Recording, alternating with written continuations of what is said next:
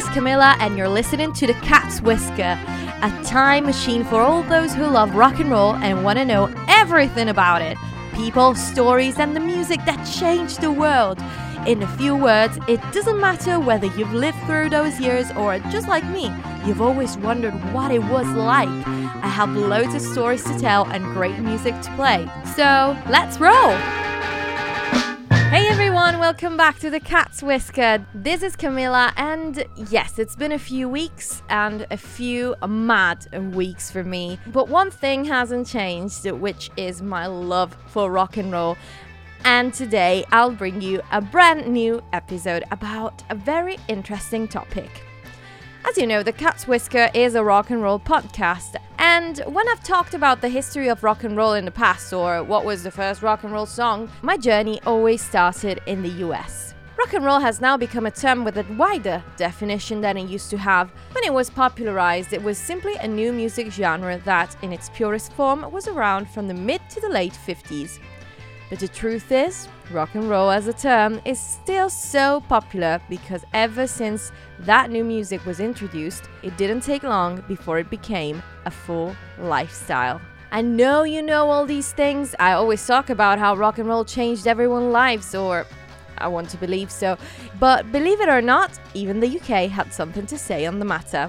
Historically, the music that changed the world after American rock and roll is clearly the wave of beat music brought by the British invasion.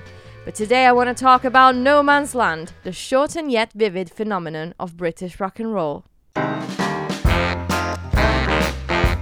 When rock and roll exploded in America, the UK market had to find a British answer to it. Films like Blackboard Jungle or Rock Around the Clock and all Elvis's films were resounding successes. And even if the BBC wasn't really keen on rock and roll, this new music was now in high demand all across the country.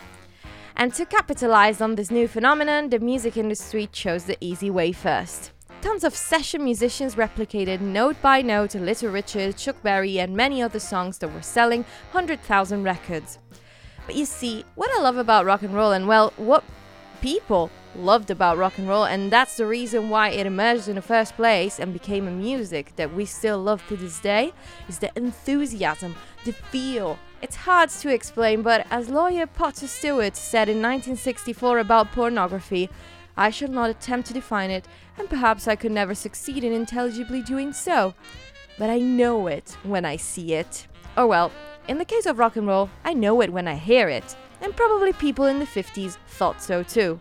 Rock and roll music played by probably middle aged bored session musicians just wasn't rock and roll.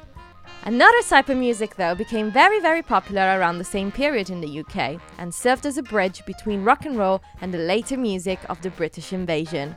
I'm talking about skiffle.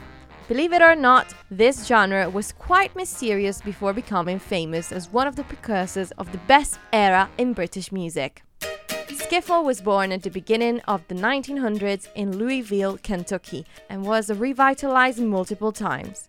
The first time was during the 20s and 30s in Memphis, Tennessee, the city that would then give us Rocket 88 and the Sun Studio. Skiffle would then migrate towards Chicago in the north, its origins are quite obscure. It probably developed from New Orleans jazz bands and jug bands, and the term skiffle is often associated with rent parties where tenants would hire musicians to entertain the neighborhood and pass a hat around to collect money and pay their rent with. What I love the most about skiffle, though, is definitely the instruments it employed. Unique, to say the least since it originated, just like jug bands, in an era and communities where people were struggling financially, these bright artists started making music out of anything they could find. And in many cases, one continent brought us these creative rudimental instruments Africa. The beat in skiffle, for example, was dictated by the washboard, originally from West Africa. When common instruments such as guitars or banjos weren't available, what most musicians used to do was turning to day to day objects and see if they could produce music. Sure enough, attaching a cigar box to a broomstick brought us the cigar box guitar, which in various forms is still used today. Jugs, common paper, and saws were between many commonly used objects that became musical instruments. My favorite, though, is the washtub bass, or when it was brought over to the UK, tea chest bass. The idea probably comes from Congo, and when it was played in jug bands or original skiffle bands, it was made out of an empty bucket turned upside down. In the central part of the bucket, a long string was attached, and the top part of the string was tied to a staff, or more often than not, a broomstick, that when kept on the edge of the bucket would function as a guitar neck and kept the string in tension. When skiffle was revived in the UK, instead of a bucket, people started using a tea chest, which is basically a box used to transport tea on ships. How British of them! The bucket or the tea chest worked as a resonator, and the player had the hard task to find the right tuning when playing the only string. With the war and the growing influence of the United States on European countries, swing and trad jazz became the UK's favourite music. And if there weren't language barriers between America and Britain, there is something to say about exporting music in different countries. Art, just like languages, is a mirror into the society, the people that create it. It still is and always will be. Now, that's also the reason why importing American rock and roll and making an exact copy of it didn't quite work for the British music industry. Although both Britain and the United States came out quite well from World War II, the two countries couldn't have been more different in that specific historical period. In the early 50s, the UK was definitely licking its wounds and trying to rebuild a country devastated by bombings and a complete reconversion of the manufacturing industry. At that same time, though, the United States were thriving. And that's what rock and roll was all about. Don't get me wrong, the UK were about to experience some of their best years. Just not yet. And that's why they felt the need to create their own music, or well, to borrow the idea and make it their own. The British revival of skiffle and the skiffle craze of 1955, when young people all over the country decided to create their own bands and play makeshift instruments, was exactly what Britain needed to get to rock and roll first and conquer the world with its original music later. And it all started with one song, Rock Island Line by Lonnie Donegan. Millions listened to that song and bought it. Skiffle was simply perfect for all those who couldn't afford to buy a new instrument, and that's why, for the first time, many of the musicians that started their career in that period and peaked in the 60s came from the working class. And the new fashion started spreading across the country as well. Originated as a subculture, ever since this new music started spinning on the record players, rock and rollers revitalized the Edwardian dandies fashion, now renamed Teddy Boy style, to differentiate themselves from the masses. It is calculated that in the late 50s, between 30 to 50,000 skiffle groups were born and guitar sales skyrocketed. Between those groups, there were the members of the greatest bands of all time, to name one, a skiffle group named the Quarrymen will in fact in a few years become the Beatles. And in London, two Soho coffee bars in particular saw the development of skiffle music into the first wave of British rock and roll the 2i's and, hear this, the Cat's Whisker. Many of those performers will then become part of the cast of the UK's first ever rock and roll programme, the 6 5 special, launched by the BBC in 1957. Lonnie Donegan, Petula Clark, Joan Regan became regulars, and some artists actually became household names of the 6 5 special and other similar programs like Oh Boy and Boy Meets Girls. Stars of all these programs would be the Dallas Boys, which are also considered Britain's first boy band, Wee Willie Harris, Marty Wilde, Tony Sheridan, Vince Taylor, Helen Shapiro, Cuddly Dudley, the first British black rock and roller, and Tommy Steele, who in 1956 released one of Britain's first rock and roll hits, Rock with the Caveman. And that's how the first era of the British rock and roll teen idols started. And then when the program Oh Boy began in 1958, the bill became bigger and bigger. One day, a boy named Ian Samwell was riding on the 715 London bus on his way to Cheshunt to rehearse with his band. While on the bus, he wrote a song and handed it to one of his bandmates a few minutes later. The song was called Move It, and the bandmate was Cliff Richard. Not long after, Richard and the song were featured on Old Boy, and he became one of the biggest singers in British music history.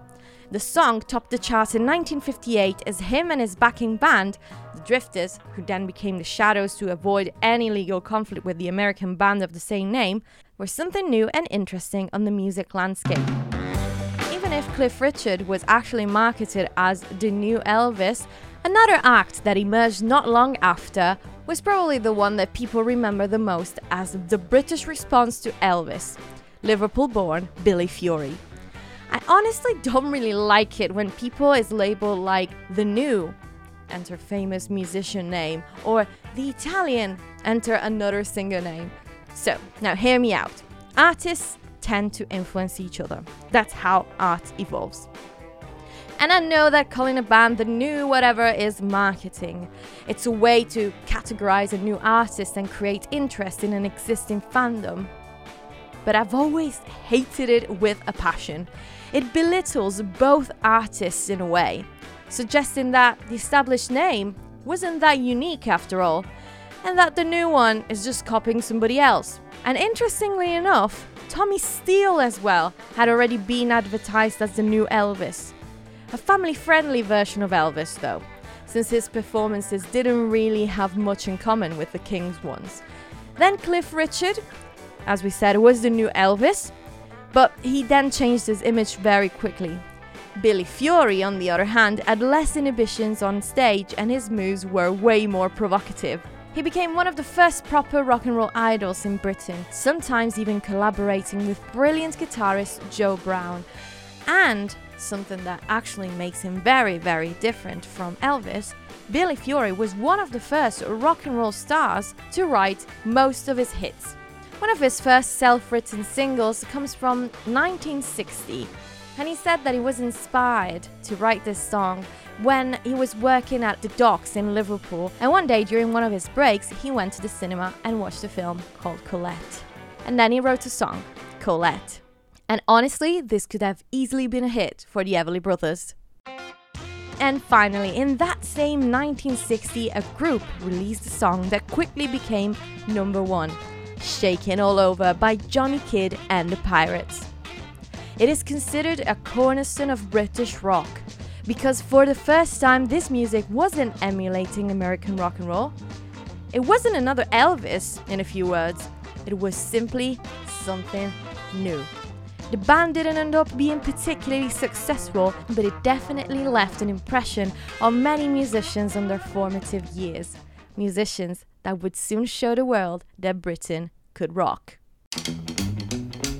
Thank you very much for listening to this episode. I really hope you liked it. Not many people actually talk about British rock and roll. I guess mostly because when British bands played rock and roll, they, they were mostly playing covers. Like I, I, am thinking about the Beatles and the, the, the songs that they played both in Hamburg at the Cavern and on their first albums they were mainly songs by Chuck Berry or written by Goffin and King or even live at the BBC. There weren't really many British songs, although they used to play Shaking All Over. So there you go. Thank you very much for listening again, and remember to follow me on Instagram at the Cat's Whisker. I am really, really happy because I just hit a thousand followers which I know for many of you might not be much, but for me is absolutely a big achievement, and I'm really, really happy, and I really want to thank you all. And you can also follow me on TikTok. You can listen to the podcast on all the podcast apps and also on YouTube, where I also post other videos. Thank you very much for listening, and I'll see you next week. Ciao!